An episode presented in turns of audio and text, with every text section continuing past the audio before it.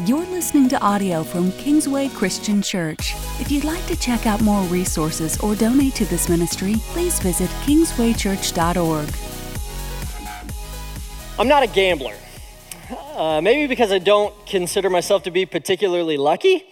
Uh, also, I don't like to lose money, uh, especially on things that I can't predict and can't control, like, I don't know, a college basketball game. Um, March Madness responsibly, y'all. No, but I do, I do enjoy the, the rare, low stakes, among friends game of cards. And don't get me wrong, I mean, it's, there's, there's totally luck involved in the dealing of the cards and how all of that works. But what I like is that after that, it becomes a little bit more a game of skill. It's something where you have to, you have to look at what you have and you have to determine its value. And you've got to you've got to try and figure out based on what everybody else is doing, what, what, what's the value of what else is out there. And you use that to, to try and try and make the best decision and try to try to win the game. But the thing is about cards is that you you know that even even if you you have high value in your hand. Even if you are, are very confident in your hand, you can never really know for sure. And, and in every game, you get to that point where you just have to make a decision and you have to push all of your chips into the table. You have to be willing to stake the entire outcome on thinking that what you have is the most valuable thing. And the difficult thing about that is that, is that you never quite know. You can be pretty confident like you can be pretty sure, but you never know for sure that what you have is the most valuable thing. And, you know, leaving card games and, and stuff like that aside, you know, all of us have these moments in our lives, every single one of us, where we have the opportunity to make a life altering decision, where, where something that is going to impact just the rest of our lives, and we have to decide whether we're going to push our chips all in or not? Am I in the right job? Am I supposed to be in this relationship? Is my family supposed to move to this place? Are we supposed to take advantage of this other opportunity? Am I, am I, am I supposed to, am I supposed to uh, continue on doing this thing or that? Am I, am I supposed to, what, what, what Every single one of us has these feelings, asking us questions about jobs, relationships, parenting decisions, the future. I think it's safe to say that some of us are asking these questions even walking in here this morning. Is this the right thing for me? Is this going to lead me to the life that ultimately I want to live? And we know that whichever way we choose, once we, once we push our chips into the table, there's, there's no going back. This morning we are in the last week of our series, Jesus, Liar or Legit. And we're continuing our walk through the Gospel of Luke. And, and we've seen Jesus in this series. We've seen him push back against the judgmental elite of his day. And we've seen Jesus just kind of flip ideas on their heads of, of, of, what it means to be blessed and, and who can be a contributor to, to his mission, even, even who is able to be forgiven. We've seen Jesus perform miracles. We've seen him validate people who, who showed even the tiniest bit of faith in him. And all of it has been leading us to this moment, to this question that Jesus is going to ask his followers today, and really by extension, ask all of us. It's one of those all in moments. It's one of those you have to push your chips into the middle of the table kind of questions. It's a question that we have been implicitly asking in the title of this series all along Who do you say I am? Look with me at Luke chapter 9. We're going to be starting in verse 18. It says, Once when Jesus was praying in private and his disciples were with him, he asked them, Who do the crowd say I am? And they replied, Some say John the Baptist. Others say Elijah, and still others that one of the prophets of long ago has come back to life. Now, the crowds that Jesus references here, they've gotten massive at this point. I mean, thousands of people show up wherever, wherever Jesus is teaching, wherever he's performing miracles, and, and everybody's trying to figure out who this guy is. Everybody's trying to get a read on this. It's, it's kind of like whenever there's a TV show out there that gets really popular because there's some mystery involved. Like there's something that everybody everybody wants to know how it's going to pan out. And everybody, you know, you you know that this is like a big phenomenon when like everybody is talking about it. You hear people like talking about it outside your cubicle, outside your office at work or in the break room, and everybody's talking about it, and you're not even watching the show, but you're just getting annoyed and you just kind of now feel like you have to watch the show because everybody is talking about it and everybody's got a theory about what's going on and what's and what's happening and you're just like just stop it. And and and some people they think about, you know, maybe it's something like really reasonable that's going on on. Maybe it's really logical. And then there are other people probably spend too much time on the internet and they come up with the crazy theories about things that are going on. And we all kind of want that to be right because we're all a little bit crazy inside. And so we're, we're, we're it's, it, Jesus has, he, he's been out doing this and people are coming he says he says he asks his disciples you know what, what are people what are people saying about me and and somebody throws out, you know, some people are saying you're John the Baptist, and that's already an out there idea. Because, yes, Jesus, he taught some similar things to John the Baptist. John was preparing the way for Jesus to come, and, but, but it was pretty public knowledge that John the Baptist has been executed. So, for Jesus to have been John the Baptist, like the conspiracy theory engine would have had to have been running. Like the message boards are going, it's like, it's not really John. Like it's, it's John, that's who it is. And, and that's a little bit nuts. But that's the tamest idea, like of what they suggest here. Like some people out there are saying that you're Elijah, you're one of the prophets, somebody who's been dead for hundreds of years. And, and, and I don't know if they're thinking that he's like a reincarnated version of that or that that person actually like got up out of their grave and walked out and decided to start like teaching and doing miracles again. I don't know. But long story short, people are thinking some pretty crazy things are going on with Jesus. And these are the answers that they give. And I, you know, I gotta think that they're, because these are like the flattering answers. Like these are the things that, you know, whenever somebody asks you, hey, what do people think of me? You don't tell them the bad stuff. Like you tell them the good stuff. Like people think really nice things, Jesus. But you gotta figure like somebody, one of the disciples, like, I don't know, maybe Judas or something was like kind of raising his hand in the corner going, some people think you're a fraud. maybe a con artist. Maybe not everything that you say you are. And it doesn't tell us this, but the, I, I believe that people were saying that kind of stuff too because we're asking this same question today Who is Jesus? And people are answering the same kind of ways. Some people say that he's a good teacher. You know, he, he is, he's somebody who wanted to help people know how to love others better. Some people say that he was a prophet. 1.8 billion Muslims on this planet believe that Jesus was a prophet, that he was a special messenger from God. And some people think he was a liar. People think he was some religious just nut who, who, was, who was overzealous, who you know, made the wrong people mad, walked into an early death, and then his followers just deified him, and that they created this whole religion that, that those people would say has really done more harm than good ever since. Now, what I'm about to say, it, it may be a little surprising for some, but what happens next, what's said here about Jesus next, is actually further out there than all of that. But what about you? Jesus asked. Who do you say I am? Now, the text doesn't tell us this, but I believe that, and so you can, you know, you can disagree with me if you want.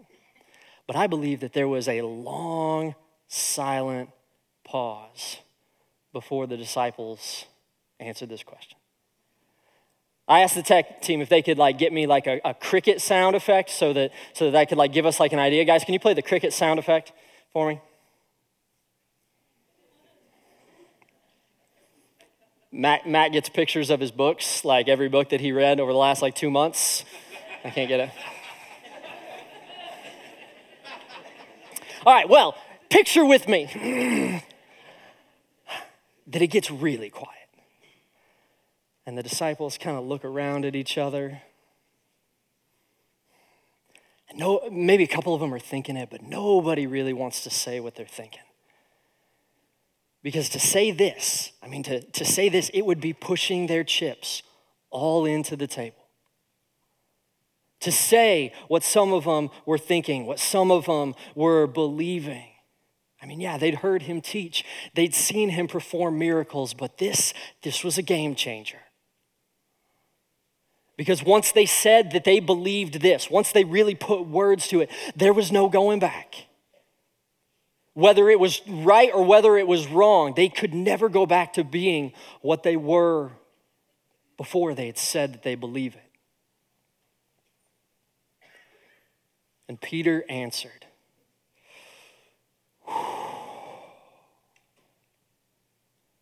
God's Messiah. And Jesus strictly warned them not to tell this to anyone. And he said, The Son of Man must suffer many things and be rejected by the elders, the chief priests, and the teachers of the law, and he must be killed.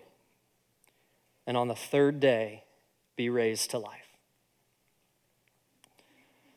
The Messiah, or the Christ, is the word that we get from the Greek. This was a figure that was foretold throughout the Jewish scriptures, what we today call the Old Testament. Starting in the book of Genesis and all through their teaching and their history, it speaks of this one predicted who would come from God to redeem his people. He was coming to bind up the brokenhearted and to fight for the oppressed and to comfort the mourning and even to invite those who are far away from God to know and to follow Him. And Jesus, He fleshes it out even a little further with His disciples. He was coming to suffer, He was coming to be killed, intentionally killed.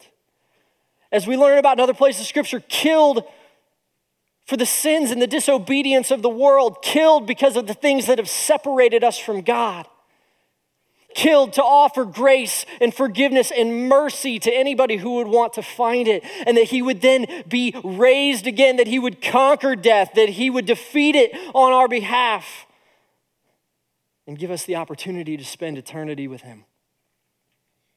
I mean, the people, they had had teachers before, they had had prophets before, they'd even had miracle workers before. They were anxiously awaiting God's Messiah. And to say that Jesus was God's Messiah, God's sent one come to save them, this was the ultimate pushing your chips into the table. I mean, you, if you believed this, if you believed it of this man, you couldn't come back from that. You were staking your future on it being true. Because if it was true, if this was the Son of God here in front of you, then you should go wherever it is he tells you to go. And you should do whatever it is he is telling you to do. It is the ultimate of making your life all in on him being who you believed he was. Jesus, he asked this question.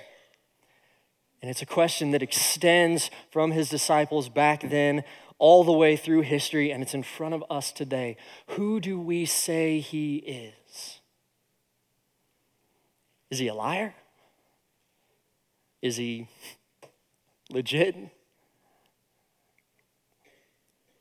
I'm gonna be straightforward with you here for a second, and this is something like I, I, was in a planning meeting earlier this week, and I think one or two of my coworkers' jaws kind of like opened up whenever I said it this way. But if Jesus is a liar, like, if Jesus wasn't who he said he was, if, if he wasn't God's Messiah, if he wasn't the Son of God, God made flesh, both fully human and fully God, who died on a cross to offer us forgiveness, to offer us grace, if he was a liar and he wasn't any of those things, then you should leave here this morning and never come back. I mean, not like right now because I'm in the middle of talking, it'd be kind of rude. But seriously, if Jesus wasn't who he said he was, then we don't have anything for you. We're going to talk to you about ways to live your life that don't matter at all if Jesus wasn't the Son of God. But the flip side to that question or the answer to that question, it's not really any easier. Because, see, if Jesus wasn't a liar, then it means he was the Son of God. And it means that he's asking us to push all of the chips of our life in on him. And that we should be willing to go wherever it is that he tells us to go. And we should be willing to do whatever it is that he tells us to do. It is the all in question that trumps every other all in question. All of our other big decisions in life get defined by the way we answer this question. And Jesus is asking us who do we say he is? Now, Jesus was a very good person. And I don't believe that he was just that, but I do believe that he was absolutely that. And so with Jesus, there was no bait and switch here. There, he, he wanted there to be no misconceptions about who he was and what he was calling us to do. He, he didn't come out and say, Hey, I'm gonna, I'm gonna die for you. I'm gonna, I'm gonna give up my life for you. I'm gonna offer you forgiveness and grace and mercy, like, and, and not tell us any of, of what it might mean for us, like, like what, what it would be calling us to do. In the same conversation he's having with his disciples in Luke 9 23, he says this Whoever wants to be my disciple, my follower, must deny themselves and take up their cross daily and follow me. Die to themselves daily and follow me. For whoever wants to save their life will lose it, but whoever loses their life for me will save it. What good is it for someone to gain the whole world and yet lose or forfeit their very self?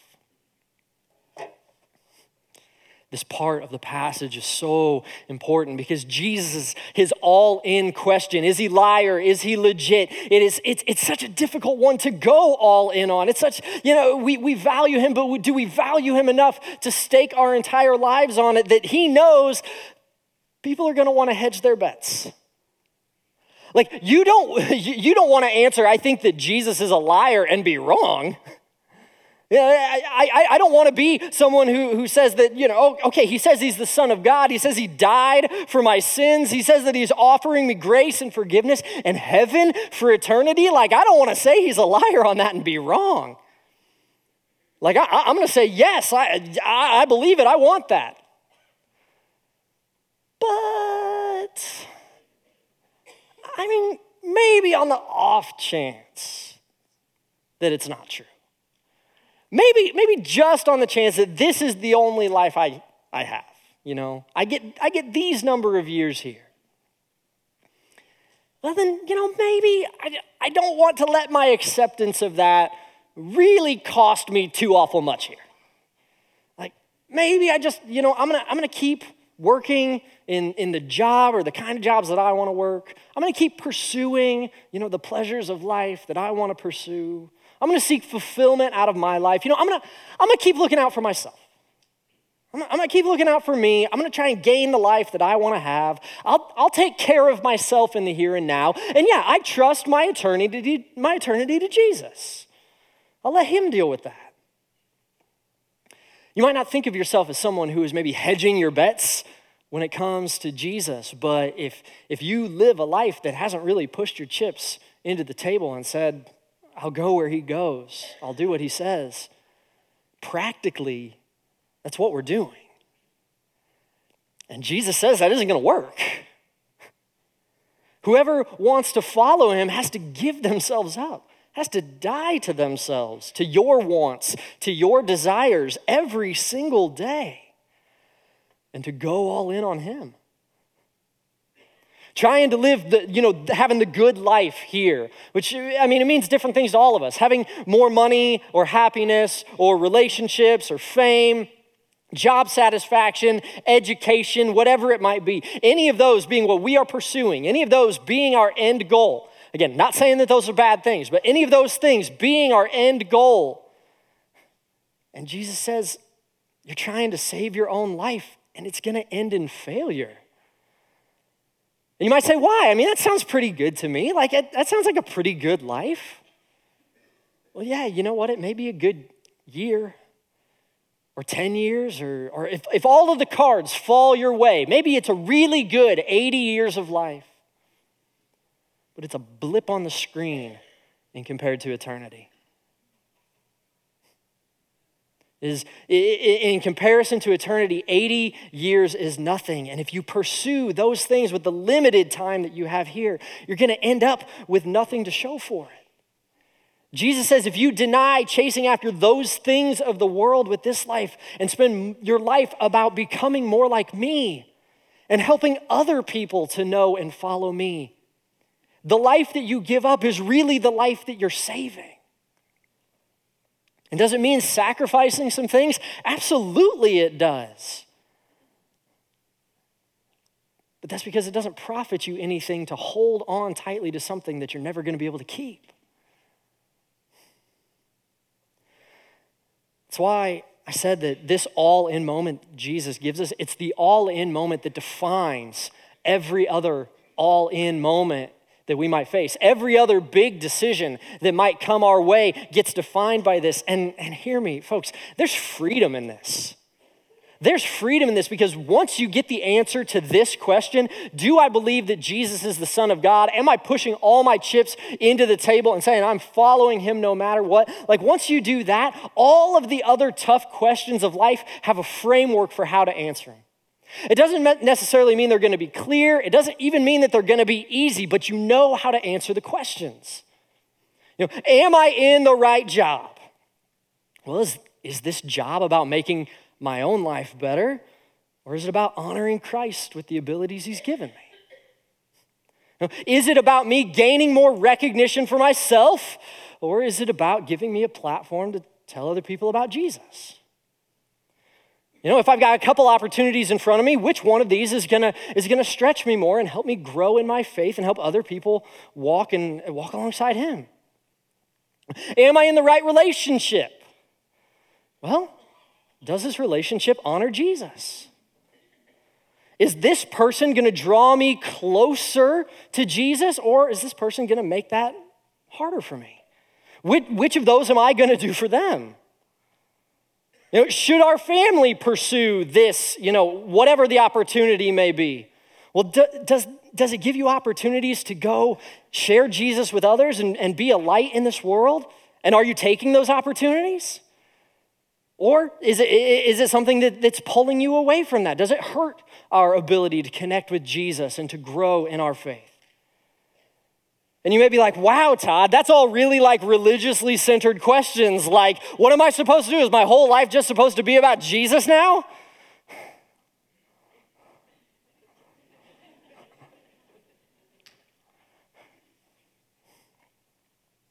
That's the difference between a faith like the one that Jesus describes and one that's still living to try and gain the world. That's what being all in looks like. The questions that matter the most are how does this impact my walk with Jesus? How does it impact my ability to help others know and follow Jesus? And according to Jesus, that's really the only way to be his follower. It's pushing your chips all into the table and saying, I believe wholeheartedly that Jesus is the Son of God, and I want him to be the Lord, the guide, the king, the best friend, the boss of my life. The reason that everybody has to answer the question, Who do you say that I am? is that we're staking our lives, our eternity on the answer to it. Now, I want to acknowledge that this is, I mean, this is a big question.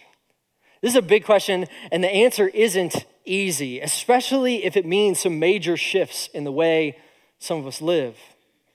And you might even think, you know, this question's a little bit unfair. Like, uh, yeah, sure, the disciples, they could, they could push their chips all in on Jesus. They got to sit with him. They got to listen to his teaching. They got to watch him perform miracles. Like, they, they, wa- they watched this guy walk on water. Of course, they could push their chips in the table. If my daughter's, you know, stuffed animal started jumping up and running around the room on its own, I might have some religious thoughts about that too. You got to remember that most of the people thought that Jesus was just another prophet. another miracle worker, not the Messiah. It wasn't even until after some of Jesus' closest followers had made this confession that a few of them, a few of them got hard proof. A few verses later in chapter 9, we see that Jesus takes Peter, James, and John, three of his disciples, up on a mountain. And Jesus shows up bright as uh, like white lightning in front of them. And he's standing there and he's having a conversation with Moses and Elijah, which, if you don't know your biblical timeline, guys who had died hundreds of years before Jesus lived. And then, in the, you know, the big booming voice out of the cloud, which I can't do because God gave me this voice instead. You know, this big booming voice out of the cloud, you know, says, This is my son, listen to him. And yeah, that about do it for most of us, right? but even those followers, you know, Peter, he was there with them. And then whenever Jesus was put on trial, which we'll see later on in the book of Luke, Peter denied that he was even his follower.